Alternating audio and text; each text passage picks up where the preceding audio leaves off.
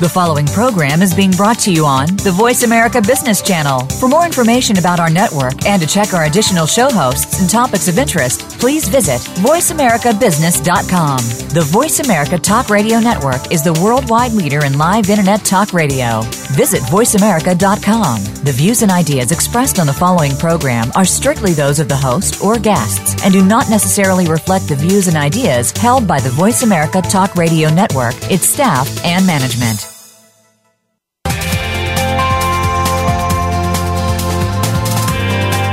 Welcome to a very refreshing hour of business talk. This is the future of the future with Game Changers, presented by SAP.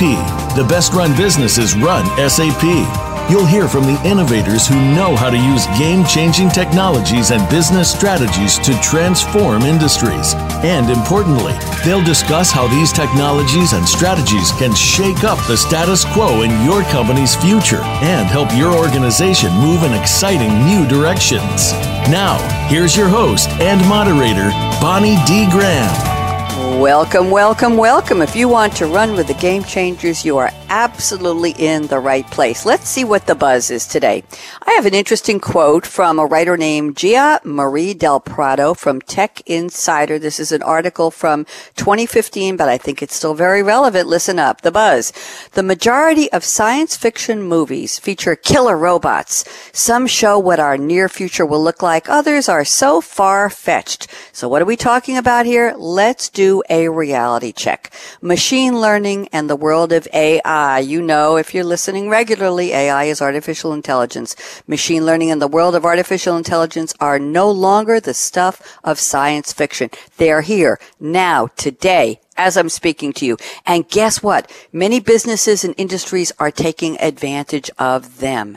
So as a new breed of software capable of learning without being explicitly programmed, that's what this is all about. Machine and deep learning go beyond human capabilities. In other words, they're thinking faster, more analytically, more comprehensively than you or I or my guest today that altogether we can do. They're capable of accessing analyzing and finding patterns in big data. So now it's even easier to unlock this potential with embedded machine learning capabilities and services via the cloud. We're bringing in a lot of topics today. So my question to all of you out there listening to us on the business channel here on World Talk Radio, is your company sitting on the sidelines? Are you waiting? Are you ready to dip your toe in the water? Is machine learning still a very foreign concept for you? Is AI still scary? Do you still think it's sci-fi? Do you need more convincing? Okay Okay, the answer is we've got a very interesting panel for you today, and I think we're going to convince you that the time is now. It's here, it's real, and it's business oriented. So, my two panelists today, delighted to have on board, and I'll introduce them in just a second. Alex White, the Vice President of Enterprise Business in EMEA for NVIDIA, spelled N-V-I-D-I-A. We're going to talk to Alex about what his company does. I hear they're a wow company. And joining him on the panel is my colleague at SAP, Ryan Viro Butler and he will help me repronounce that name when I introduce him in a minute. Global Vice President in the Corporate Business Development and Platform Innovation Group at SAP. Ryan, that's a very long business card. So now let me introduce Alex White with the quote he sent me. The quote is very well known. Most people think it came from Alan Kay, Peter Drucker, Abraham Lincoln. Not. It's from a gentleman named Dennis Gabor. Let me read the quote, then I'll read the background so you know what I'm talking about. The best way to predict your future is to create it. Yes, Dennis Gabor lived from 1900 to 1979, a Hungarian British electrical engineer and physicist, most notably invented holography. You know, holograms? He later received the 1971 Nobel Prize in Physics. And this quote came from his 1963 book, Inventing the Future. There you go. Alex White, such a pleasure to have you on today. How are you, Alex? Very good, Bonnie. Good morning. Good morning. Happy to. Where are you calling from? Birdie has it uh, says that you're across the pond. Where are you today? Actually, I, am uh, just southwest of London. Okay, I hope everything is good there. You're a little bit later than we are. I'm here in New beautiful. I'm glad it is here too. I think you sent it over to us because you're earlier than we are. Well, you're later, so it already happened there. So thank you for the beautiful weather. So Alex, talk to me about this quote. The best way to predict your future is to create it. And we're talking about machine learning, deep learning, AI, robots, intelligence beyond what you and I and Ryan and, and all of our colleagues can do. What does this quote mean to you? Okay. Well, I, I like this quote for, for a number of different reasons. Um, first of all, I think it's topical to what we're going to be talking about today. Dennis Gabor, as you mentioned in his book in 1963, was writing about the capability of machines and computers at a time when there was a lot of debate about artificial intelligence and how this was going to revolutionize technology and society. So it was it was written at a time when AI was really widely debated. I, I secondly I like it because it's action oriented. For me, the point of this is that you need to do something. That mm-hmm. we are in control of, of the choice that we're going to make, but we must do something to create the future. Thirdly, I think in terms of uh, when Dennis was was writing about technology, and at the time that AI was being deba- debated, it was widely thought that machines would not be able to predict the future. They would not be able to go beyond human capability, and I think that has changed.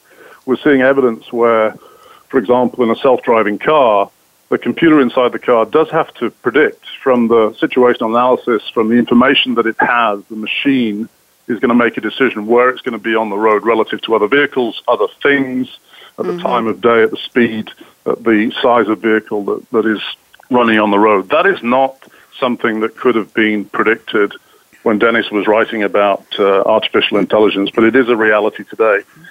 And, and lastly, you know, I think the point that that we are um, still in control, we are the masters of our fate. Dennis Gabor very much believed that, and I think that whilst these technologies are extraordinary and they're really exciting and they're changing businesses and they're changing how people think about services and how they live their lives, we, we are controlling how the technology is being used.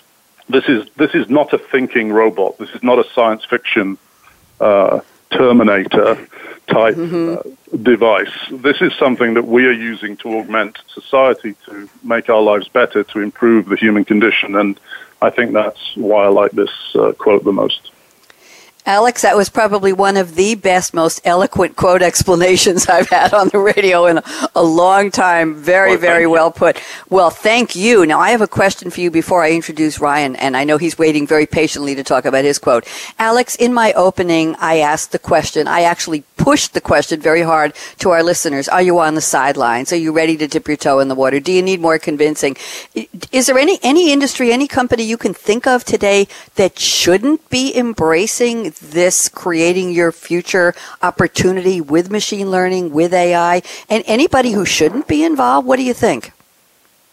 Well, honestly, I, I think the answer is no. I think it's already pervasive. And the majority of people who are doing it actually are just getting on with it and not really talking about it. But it's already impacting all of our lives on a daily basis. I'm sure we'll get into that discussion as we join the debate with Ryan. But, you know, for example, the way in which we shop and the way in which we expect to be delighted when we're in a retail situation is really being driven by technology.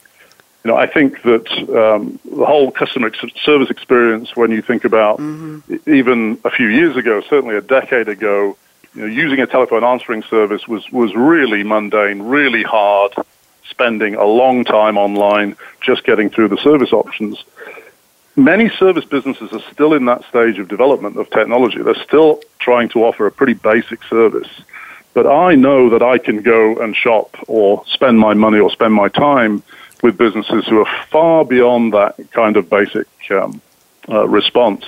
And those chatbots or those artificial intelligence algorithms that are running in sh- inside machines, better informed, better able to serve you, they're offering speed of thought answers to questions that you have. And that is the promise of AI that we're living in today.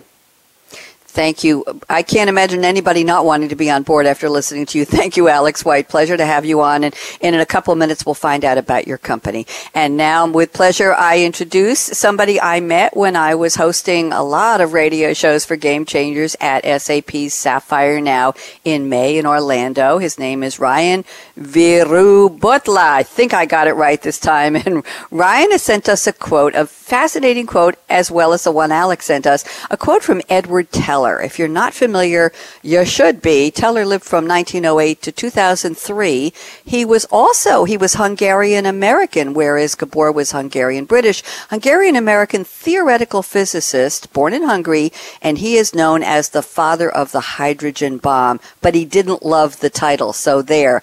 Uh, he emigrated to the U.S. in the 1930s and was an early member of the Manhattan Project, charged with developing the first atomic bomb. And by sheer coincidence, Ryan, I was watching a, a repeat of Jeopardy that I taped four days ago last night, and one of the questions was uh, something about an early project that had to do with the bomb, and I blurted out from my safety of my couch, the Manhattan Project, and it was right. I would have won $2,000. Too bad I wasn't on Jeopardy. So there. That's from reading the background. So the quote Ryan has selected from Mr. Edward Teller is, the science of today is the technology of tomorrow. Ryan, welcome to Game Changers. How are you? I am doing great, Bonnie. Uh, good to be back on the show. Yeah, we, we did have a great time at Sapphire uh, glad to do a follow up on that. Wonderful. Um, so perfect. Talking about the quote, I love the quote for a number of reasons. First of all, it shows the evolution of new ideas, new concepts. Most of the concepts start out as uh, experimental science, and they slowly graduate, and then finally, when they're ready for mass adoption, they turn into technology. So this quote from Edward Teller kind of captures the journey from science all the way to mass adoption as technology.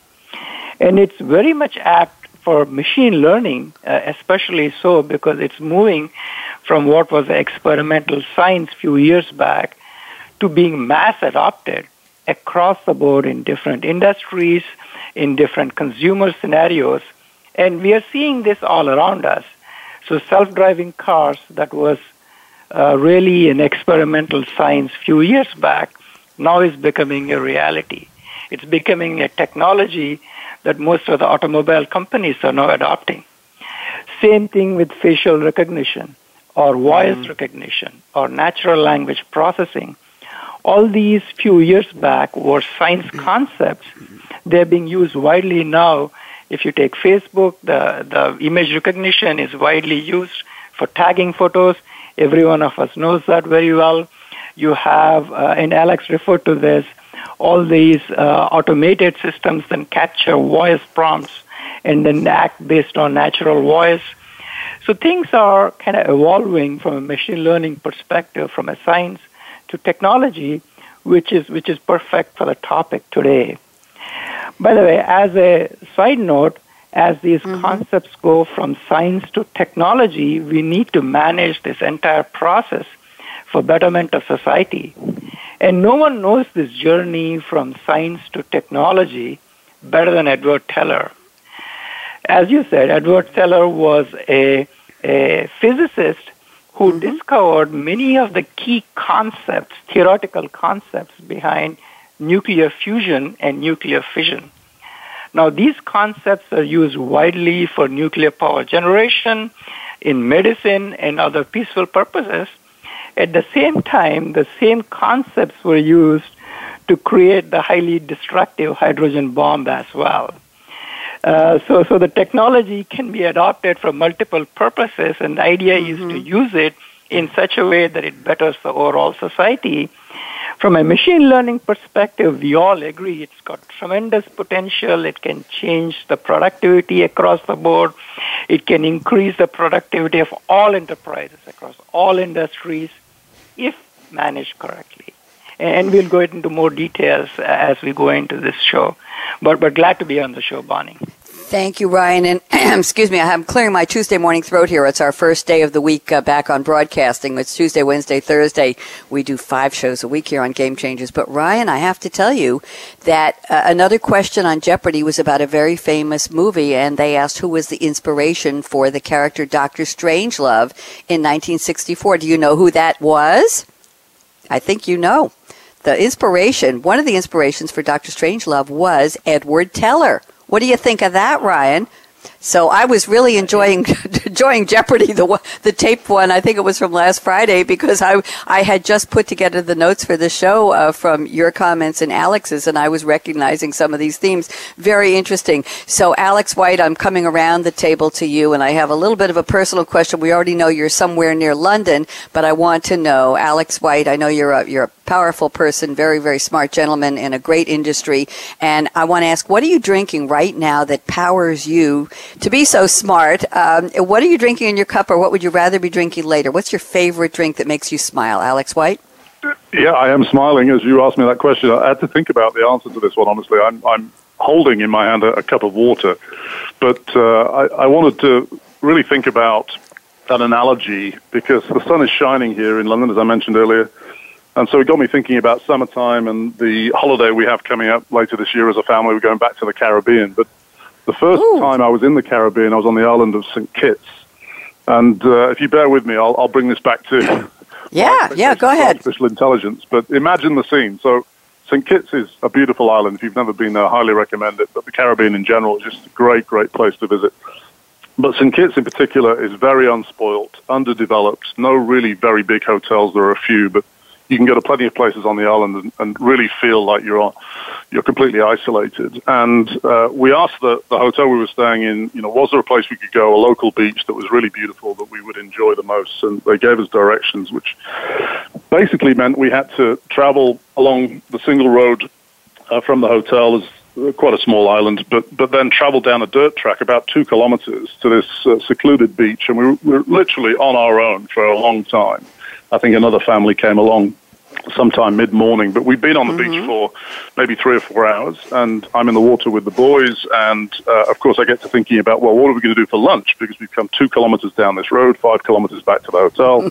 I'm going to have to start to get things uh, going here. And uh, out of the corner of my eye, literally, I saw this little fishing boat chugging along the shoreline and it get, getting closer to closer. And there's two guys on board the boat, local guys.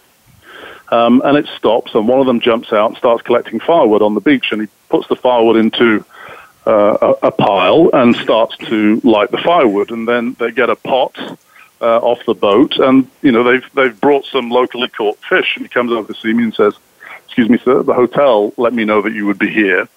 We've caught this local fish. We'd love to cook it for you. Are you interested?" And of course, we were. We had the most fantastic meal. No kidding, Bonnie. It was the best meal of the entire week. It was, of course, uh, very, very fresh.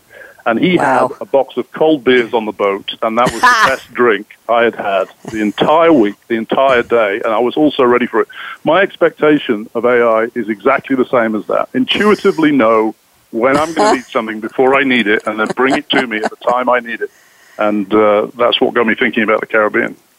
Oh, what a beautiful story. Uh, Alex, you have transported me. I don't feel like I'm in my office here on, on Long Island. I feel like I, I'm sitting there I'm enjoying the fish and the cold beer with you, and I, I, agree. It didn't matter what kind of beer it was. It was like, wow, this is absolutely perfect. There are times when it's just a confluence, and, and you're so right about AI. Uh, we, we could hope, we could hope that it will always bring that that delightful experience, which you mentioned before. Thank you for sharing the story. That was, I have to tell you, it was delicious. I mean that in every every sense of the word. I have to calm this down now and get back to business here. Thank you, Mr. White. Appreciate that. And by the way, before I go to Ryan, if find out what he's drinking. Alex, tell us just if I were in an elevator with you for 90 seconds, okay, it's a kind of slow elevator, but we're in a very tall building. What would you tell me that NVIDIA does? Tell me just a little bit about your company, please. Uh, yeah, I'd love to. So, NVIDIA is a 25 year old company or thereabouts. Um, we have just over 10,000 employees. 85% of those are working in engineering, software and hardware engineering. So, we're an innovation company. We're focused on engineering innovation. And in 1999, NVIDIA invented something called the Graphics Processing Unit, the GPU, which mm-hmm. revolutionized two things. The PC gaming market. NVIDIA today is the largest gaming platform provider for, uh, for PC gamers and gamers of every kind, delighting uh, how they play the game.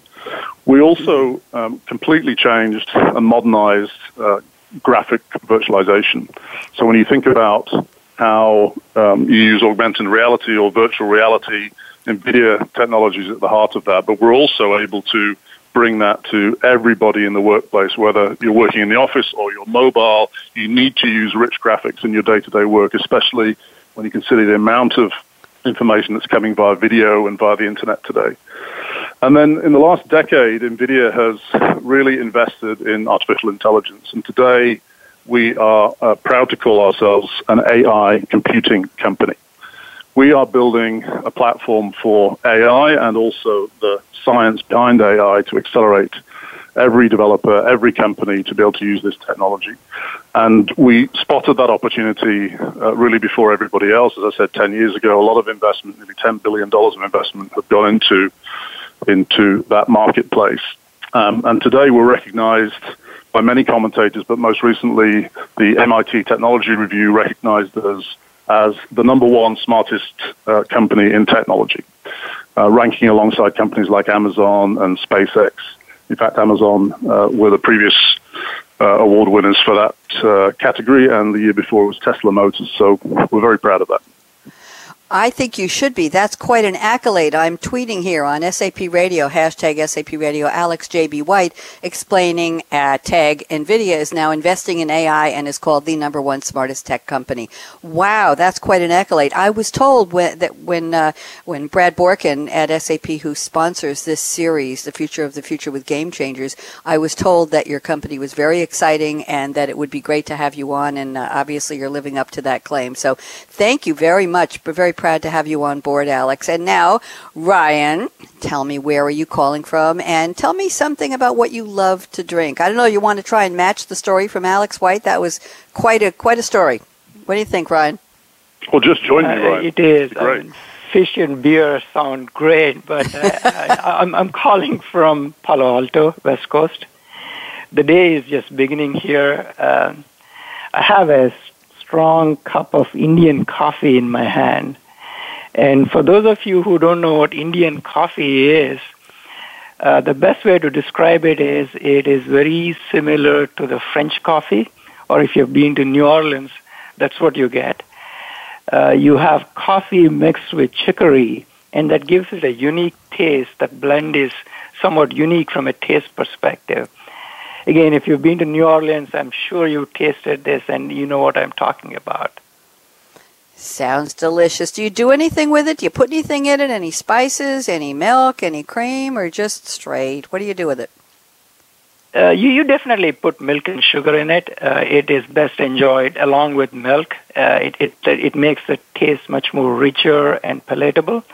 It's essentially coffee with chicory. Uh, and, and the percentage is very depending on the country. French use slightly less chicory. New Orleans uses more.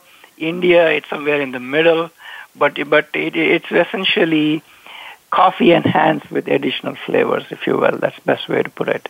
It sounds. I, I love it because yeah, yes. it's something different. It kind of makes me wake up in the morning. I look forward to it.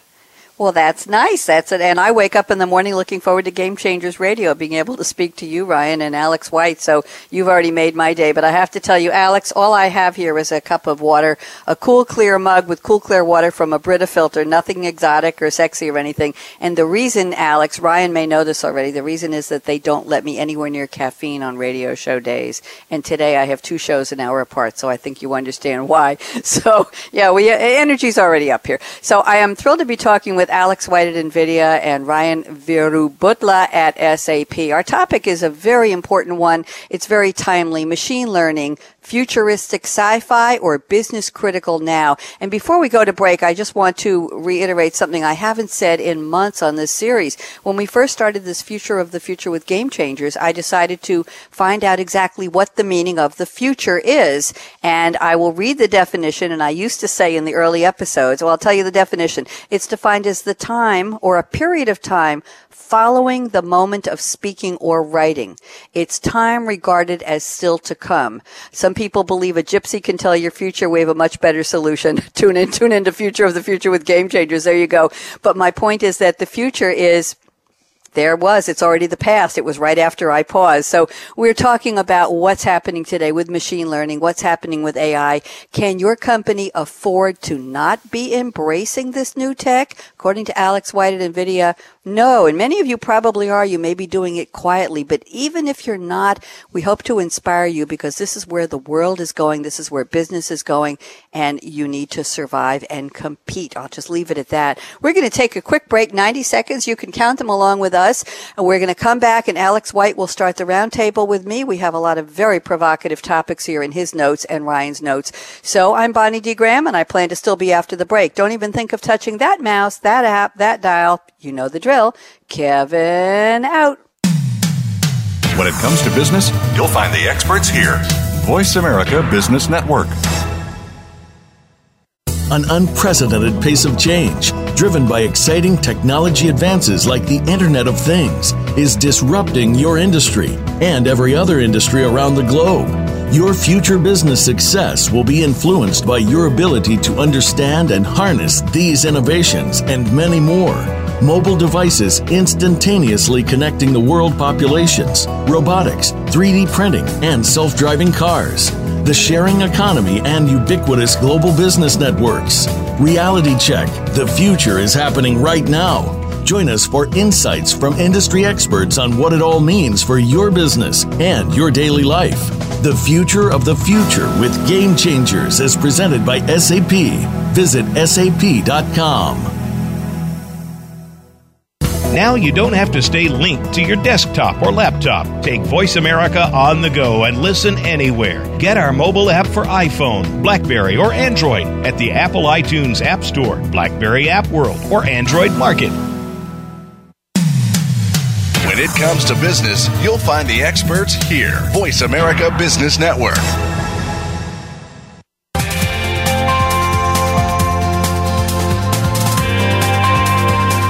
You're listening to the future of the future with Game Changers, presented by SAP. Email your comments and questions to bonnie.d.graham at sap.com. And you're invited to tweet during and after the live show at Twitter hashtag SAPRADIO. Now, let's get back to the future of the future with Game Changers.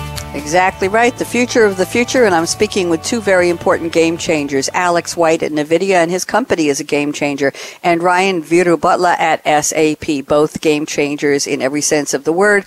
We're talking today about a very important topic machine learning. Is it futuristic sci fi? Is it something you only see in the movies or read in books? Or is it business critical now? We're leaning toward the second one, business critical now. We're going to continue to tell you why.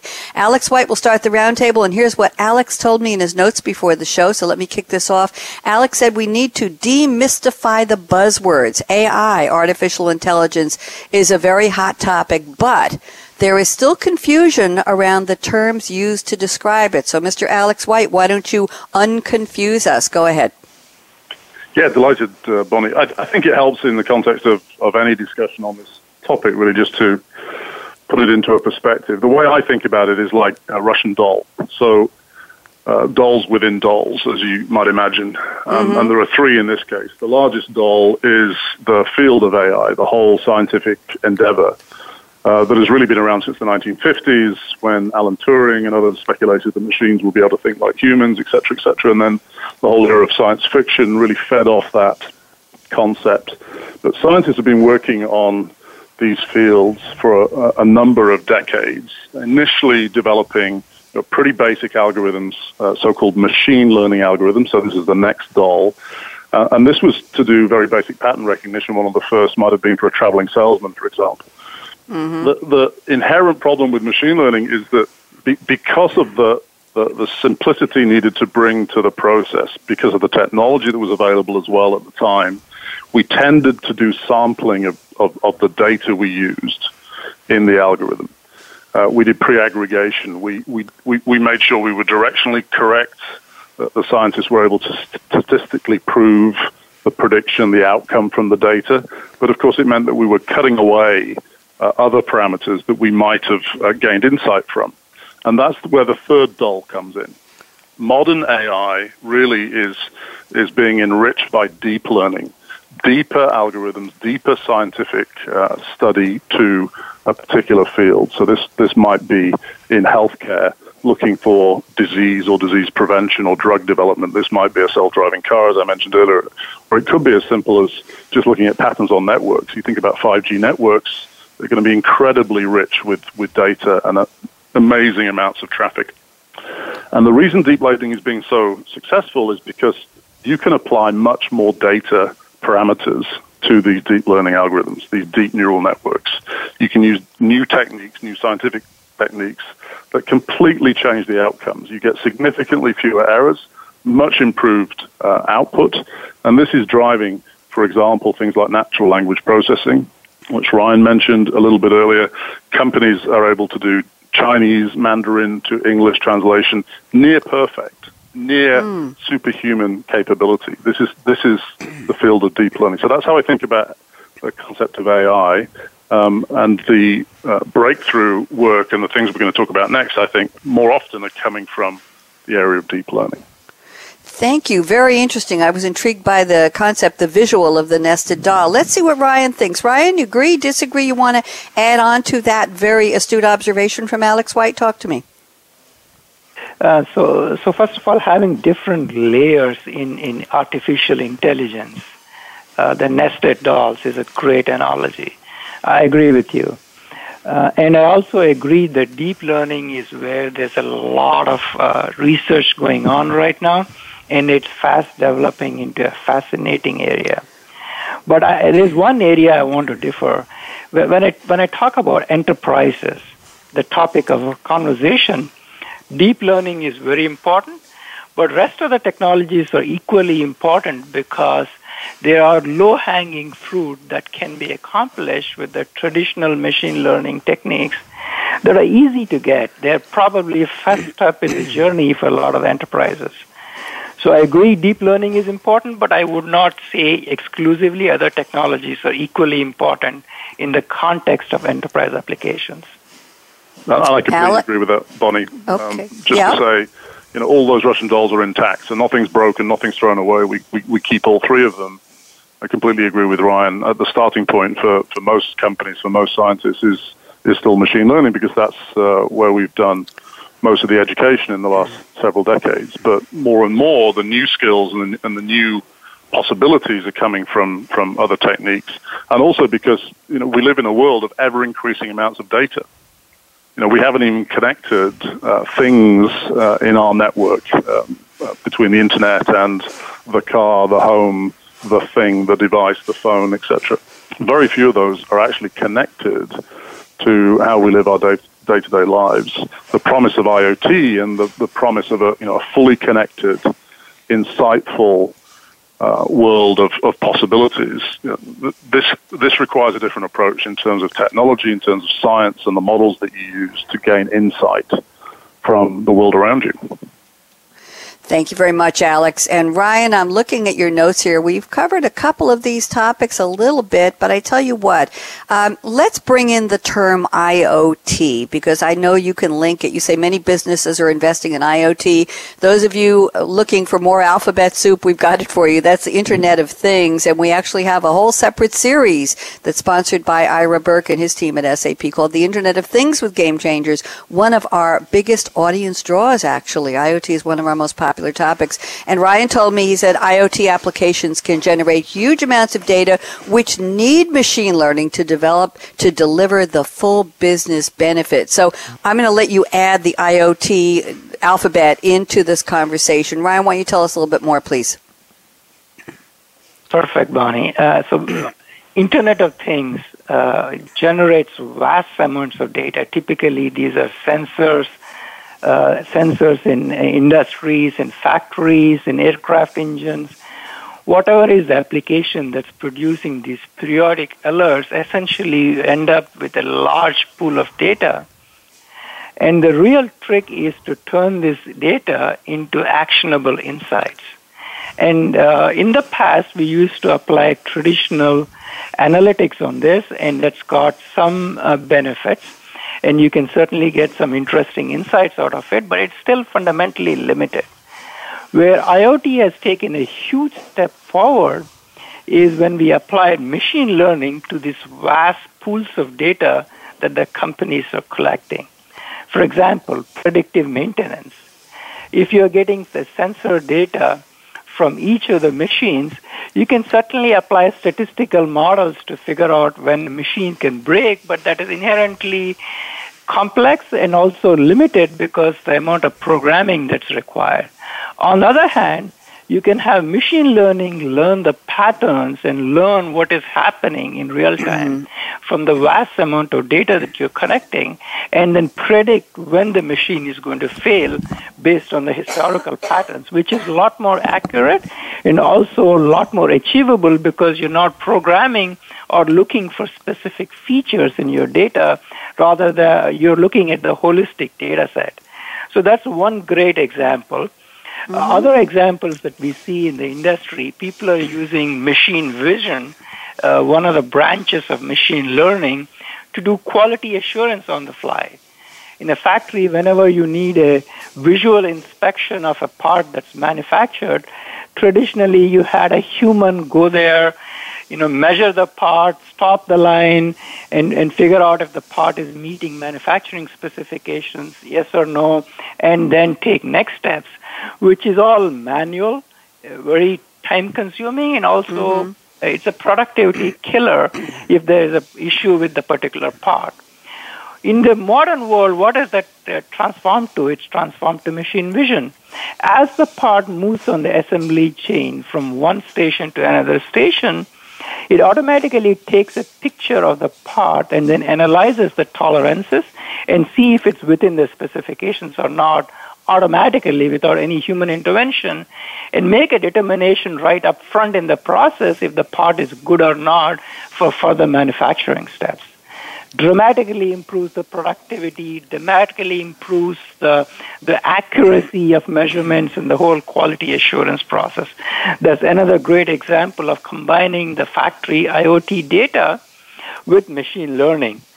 And also in the area of service technicians, you see service technicians going in, repairing parts. And this has become, by the way, a huge business in itself. Companies are moving from selling products to selling outcomes. As an example, a turbine that can run for 10,000 hours, and that's what you're pricing for. And the underlying technology behind that is machine learning, which is looking at this vast amount of IoT data and making predictions on what is going to break when and what actions are needed to rectify them on a proactive basis. So these are some of the examples, but, uh, but coming back to the point, I think you're here marrying the vast amount of big data coming from the industrial appliances, the sensors, the IoT with machine learning, which is a very, very potent combination It's got great potential. Eh, there's a term that we're using, Industries 4.0, that directly refers to some of what I talked about just now. Thank you, Ryan. Alex White, love to get your thoughts. What about all of these wonderful applications and this need for IoT to be married with machine learning and where AI comes in? Well, what's your thought about putting this all together? Yeah, I think it's it's a virtuous cycle. Actually, is the mm-hmm. way to mm-hmm. think about it. So you're, you're layering knowledge and understanding on top of greater knowledge and understanding to get real metadata in each cycle that you go through. So as Ryan described, you know, at the at the edge in the factory, um, at the picking stage, or in the, the turbine simulation whilst the plane is in flight, because you've done the work to understand a deeply trained model uh, how a, how an engine should perform, how a robot should pick, how the supply chain should work, you're able to look for those anomalies at the edge. You're able to put a smart device, a smart meter, if you like, uh, at, at, the edges of the network or whatever this thing is, uh, be it a turbine or a factory or a, a supply chain. And because you're capturing it at the edge, you actually don't need to store all the data. You don't need to take that data away. You simply need to look for the anomalies. What is it telling you? What insight is it giving you that you can use to predict failure, predict outcomes, predict what might happen next? And I think that you know this this is the point that AI needs to happen in the real world. No one's building a self-driving car to keep it in the garage. It needs to be able to run on the road. So you need to build a uh, a scientific model that is trained on millions of miles of road use, uh, thousands, trillions of bits of data that are collected every day whilst it's on the road, and make sense of all that based on what does normal look like. So you know that something is run into the road, uh, that you're just you're uh, changing the journey uh, for the reason of a diversion or an accident ahead, or information is coming through um, another navigation system to tell you that you need to change course. these these things are inferring based on what they've learned, what they've been trained, and what the data is telling them actually in practice in the factory, in the car, in the thing as it's uh, as it's operating. So I, I agree. This is empowering IoT. This is going to make it a reality. But actually, it's a cycle. It's a it's a virtuous cycle of improvement. So the more you go through this cycle, the more miles you do in the car, the better you are understanding and predicting uh, any eventuality when that car or that vehicle or that train or that plane is uh, is in flight or on the road. Thank you, Alex. And and I'm looking at your notes, Alex. Uh, I want to pick up two of your points you sent me before the show, and let's combine them. At the end of my intro, and we've already spoken a little bit about this, I asked you if there's any company in business and industry that wouldn't benefit from AI, machine learning, this sci-fi stuff we're debunking right now that is part of business business critical the real world. So I'm going to pick up two thoughts here, and I, I'm ask you to combine them for us. You say number one, getting started with AI can seem daunting. That's the first claim. The second one is the long held nervousness about the impact that AI and automation will have on certain industries or professions seems to be intensifying. So it seems to me, Alex, you're making a case for it's daunting for a very, very good reason. So help us through this. How can companies get past the daunting and past the nervousness? Go ahead, Alex. Yeah, so I, I tried to choose those uh, examples in a way to stimulate the debate because, first of all, as I said in introduction with the quote I, I used, I think the emphasis is on taking action. It, it, mm-hmm. it, it, should not be daunting if you take the first steps. And the first steps, in my view, are for, for most companies, certainly large enterprises have a, have a huge advantage here, but every company has data. So the first step is really making sure you have access to that data. You know, there are many companies who are relying on a service provision where the data is held by a third party or the data is being captured by a third party and used for their own purposes. But it, it's important to understand the data that you have as part of your IP and be able to, to, to touch it. And once you have access to that data, then you know collecting the logs and starting to make sense of the data using existing tools that are widely available is actually pretty easy to do. There's a lot of work that's been done, a lot of companies out there who are offering um, in some cases, packaged software to get started. You, mm-hmm. you don't need to be highly skilled. If you have access to the data, you can make a start with a relatively small amount of data with a simple framework, a deep learning framework, to start training patterns from the data that you've collected to make sense of it. Once you understand it, once you understand what the data is telling you, then back to what Ryan was talking about in the factory, you can start to mm-hmm. think about inferencing that model in the real world, so from the data you trained to go and spot anomalies. Okay, what does that anomaly tell me? Well, here something's broken. It, the, the supply chain was broken. The service interval was missed. Uh, the, the machine stopped working, or whatever it, it might be. I think those simple patterns, that simple start to making sense of the, of the data that you already have around you is something that every company can benefit from. And by the way, you know, secondly, Mm-hmm. It's not just me saying this. You know, fundamentally, um, all of industry is saying that this is going to be revolutionary. This is going to change business processes. So I think most commentators agree. Infosys, uh, for example, just released a report this year. They interviewed 1,600 business leaders, and three quarters, 75% of those respondents from multinational corporations, cited AI as fundamental to the success of their organization's future strategy. Fundamental to the success. 64% from the same survey believe that their growth was dependent on large scale AI adoption. So this is already happening. Gartner is talking about it. They're talking about AI uh, chatbots which will power 85% of all customer services by 2020, for example. So what I was talking about at the beginning is already mm-hmm. an expectation that I have when I'm interacting with these services. The majority of those services in a very short period of time, in the next two to three years, will be powered by AI inside a chatbot that is thinking at the speed of thought as you ask the question or as you input the, uh, mm-hmm. the parameters that uh, you're being asked questions to respond, it will reply with instant information. That goes way beyond how we have been thinking about customer service even a few years ago, where if I pause for a moment on this radio show, even for a few seconds, it would seem like an unacceptable delay, right? In business, right. that's an unacceptable delay. Unless you're sub-second, the speed of thought, you are not going to be as competitive. You're not going to be as uh, compelling in terms of customer service. You're not going to wow your customers. You're not going to uh, attract customers away from your competitor. That's why this is is pervasive, and that's why it's uh, powering research in every industry around the world. Alex, I thank you for that. I just want to cover the part about the nervousness is intensifying. Where you say in certain industries and professions, are they afraid of losing their jobs? Are they afraid of having to retrain people? Is it Robotsville coming down the pike to a to a factory or to a business near you? Is there too much automation? What's the nervousness about? If you could just briefly tell us, and then I'll get Ryan in on this. Yeah, I think um, first of all, there's a ongoing debate that needs to be had in terms of use of these technologies so that we're better informed, so, that we're ready to, as a society, to em- embrace them. And, and fundamentally, there is a concern about jobs.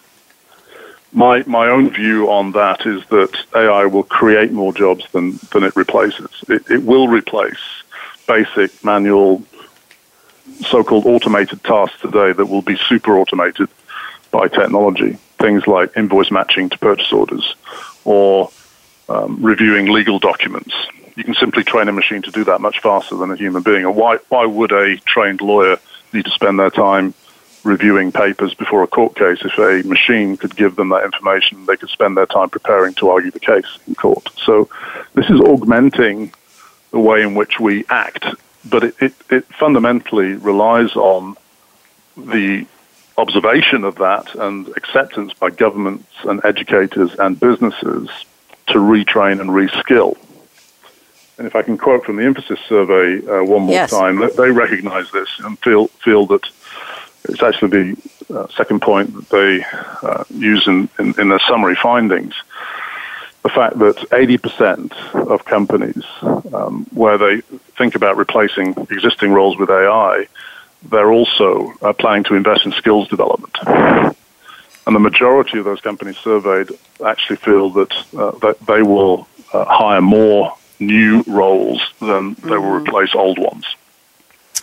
Very interesting. There's an optimistic note in there. Ryan Veerubhotla, what do you think? We covered a lot of territory with Alex White. What about the getting started with AI? What about the intensity of the fear of AI and automation in certain industries? Ryan, love your thoughts, please. Sure. So let's start with getting started with AI. Um, it is a new, uh, from enterprise perspective, for the t- typical IT organizations, machine learning is a new technology, and whenever you're starting a new technology, it's always the first few steps are hard. So I understand the daunting word that was used.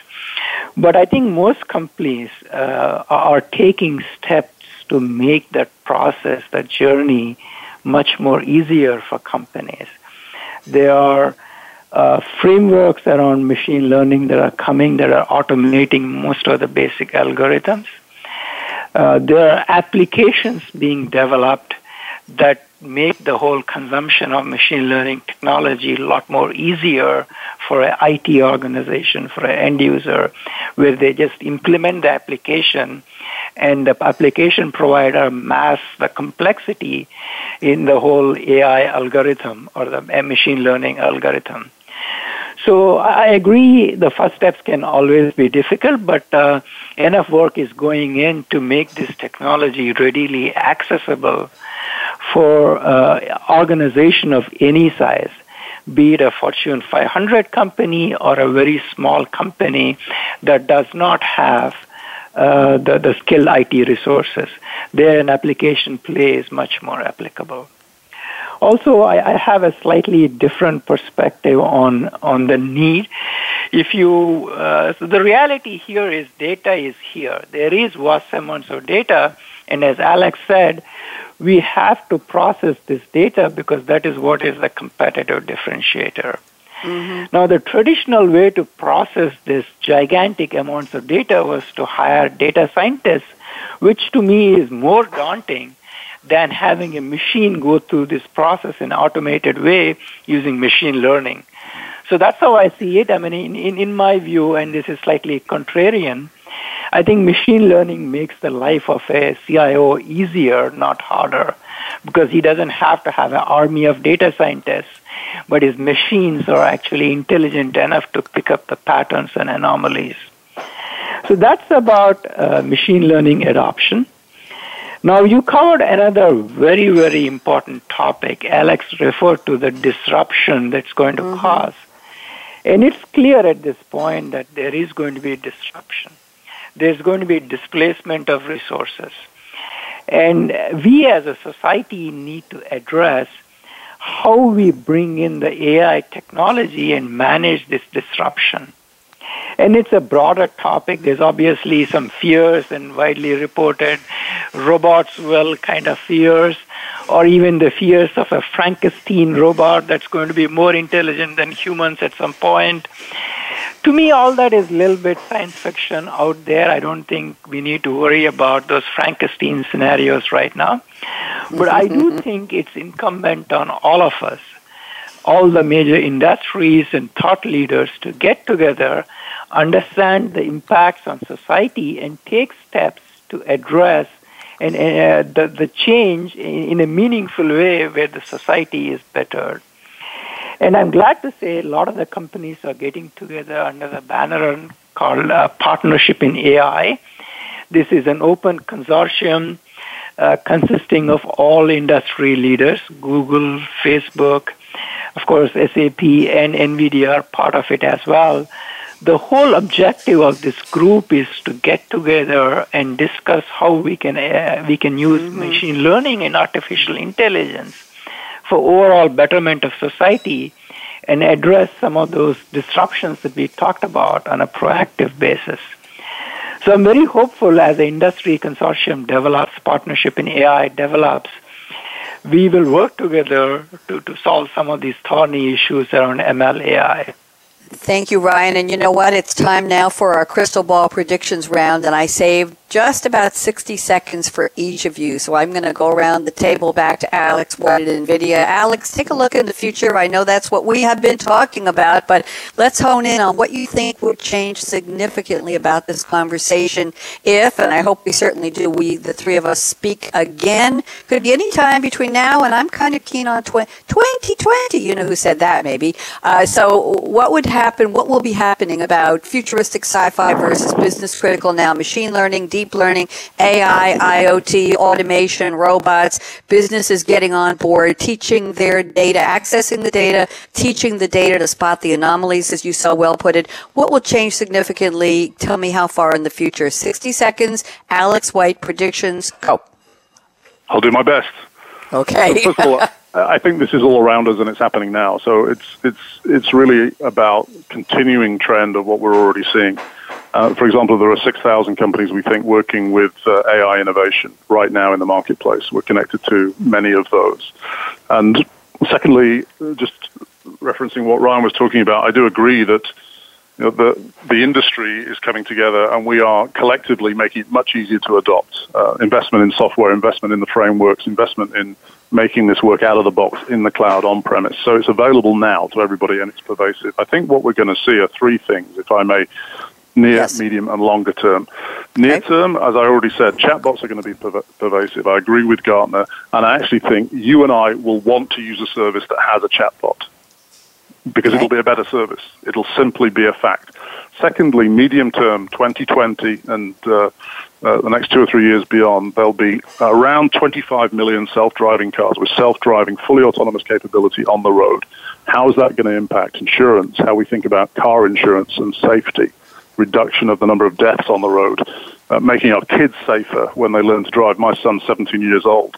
You know, maybe in uh, less than a decade's time, you won't have to take the same driving test. Certainly not in a manual car, and your insurance mm-hmm. is not going to be more costly than the car as it is in the UK. And then longer term, and again, uh, probably the biggest uh, invention, the biggest innovation that's happening is in healthcare right now.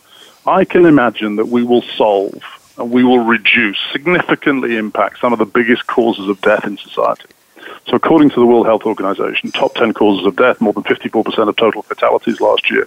Number one is heart disease, number two is stroke. We are simply going to be able to detect and understand more about those two diseases than we ever could before based on big data, the ability mm-hmm. to uh, to run big data on massive uh, technology capable machines and to have insight like we never had before. And as I mentioned, self driving cars starting to come onto the road, starting to be more prevalent, will take away 1.5 million roadside deaths that occurred last year, completely unnecessary. 75% of those were men and boys. So this is for the betterment of society. I think it's, it's changing very, very rapidly. It's a virtuous cycle, getting better and better. Uh, get started. Everybody is uh, is is going to benefit. Thank you, Alex. I have, oh my goodness, I have 40 seconds for Ryan's predictions. Ryan, just make it tight. Two sentences. Go ahead, Ryan. Yours. Uh, sure, Bonnie. Um, so I think when we go see 2020, the discussion is going to be very different. From my perspective, by 2020, AI would be prevalent machine learning would be here in self-driving cars, in chatbots, in enterprise applications, everywhere.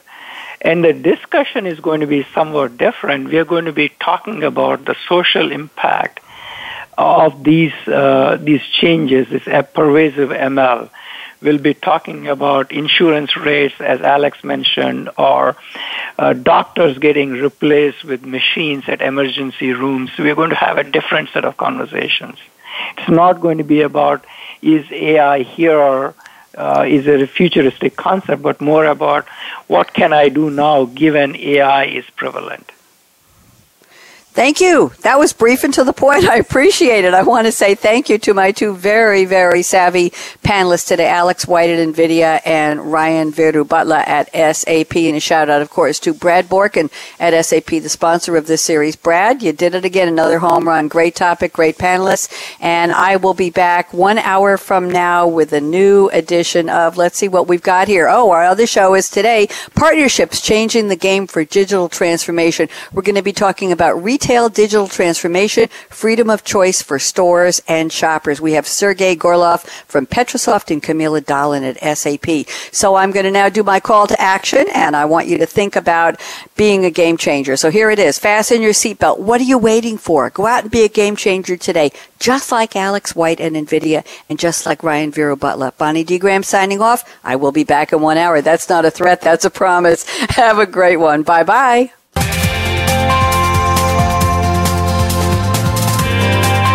Thanks again for tuning in to the Future of the Future with Game Changers, presented by SAP. The best run businesses run SAP. To keep the conversation going, tweet your questions and comments to Twitter hashtag SAPRADIO. Please join host Bonnie D. Graham again Tuesdays at 7 a.m. Pacific Time, 10 a.m. Eastern Time on the Business Channel. We wish you a positively game changing week.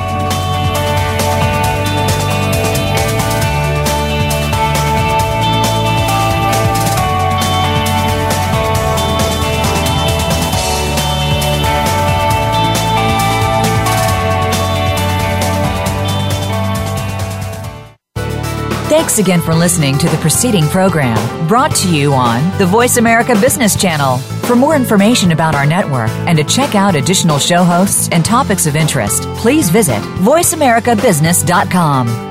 The Voice America Talk Radio Network is the worldwide leader in live Internet talk radio. Visit voiceamerica.com. The views and ideas expressed on the preceding program are strictly those of the host or guests and do not necessarily reflect the views and ideas held by the Voice America Talk Radio Network, its staff, and management.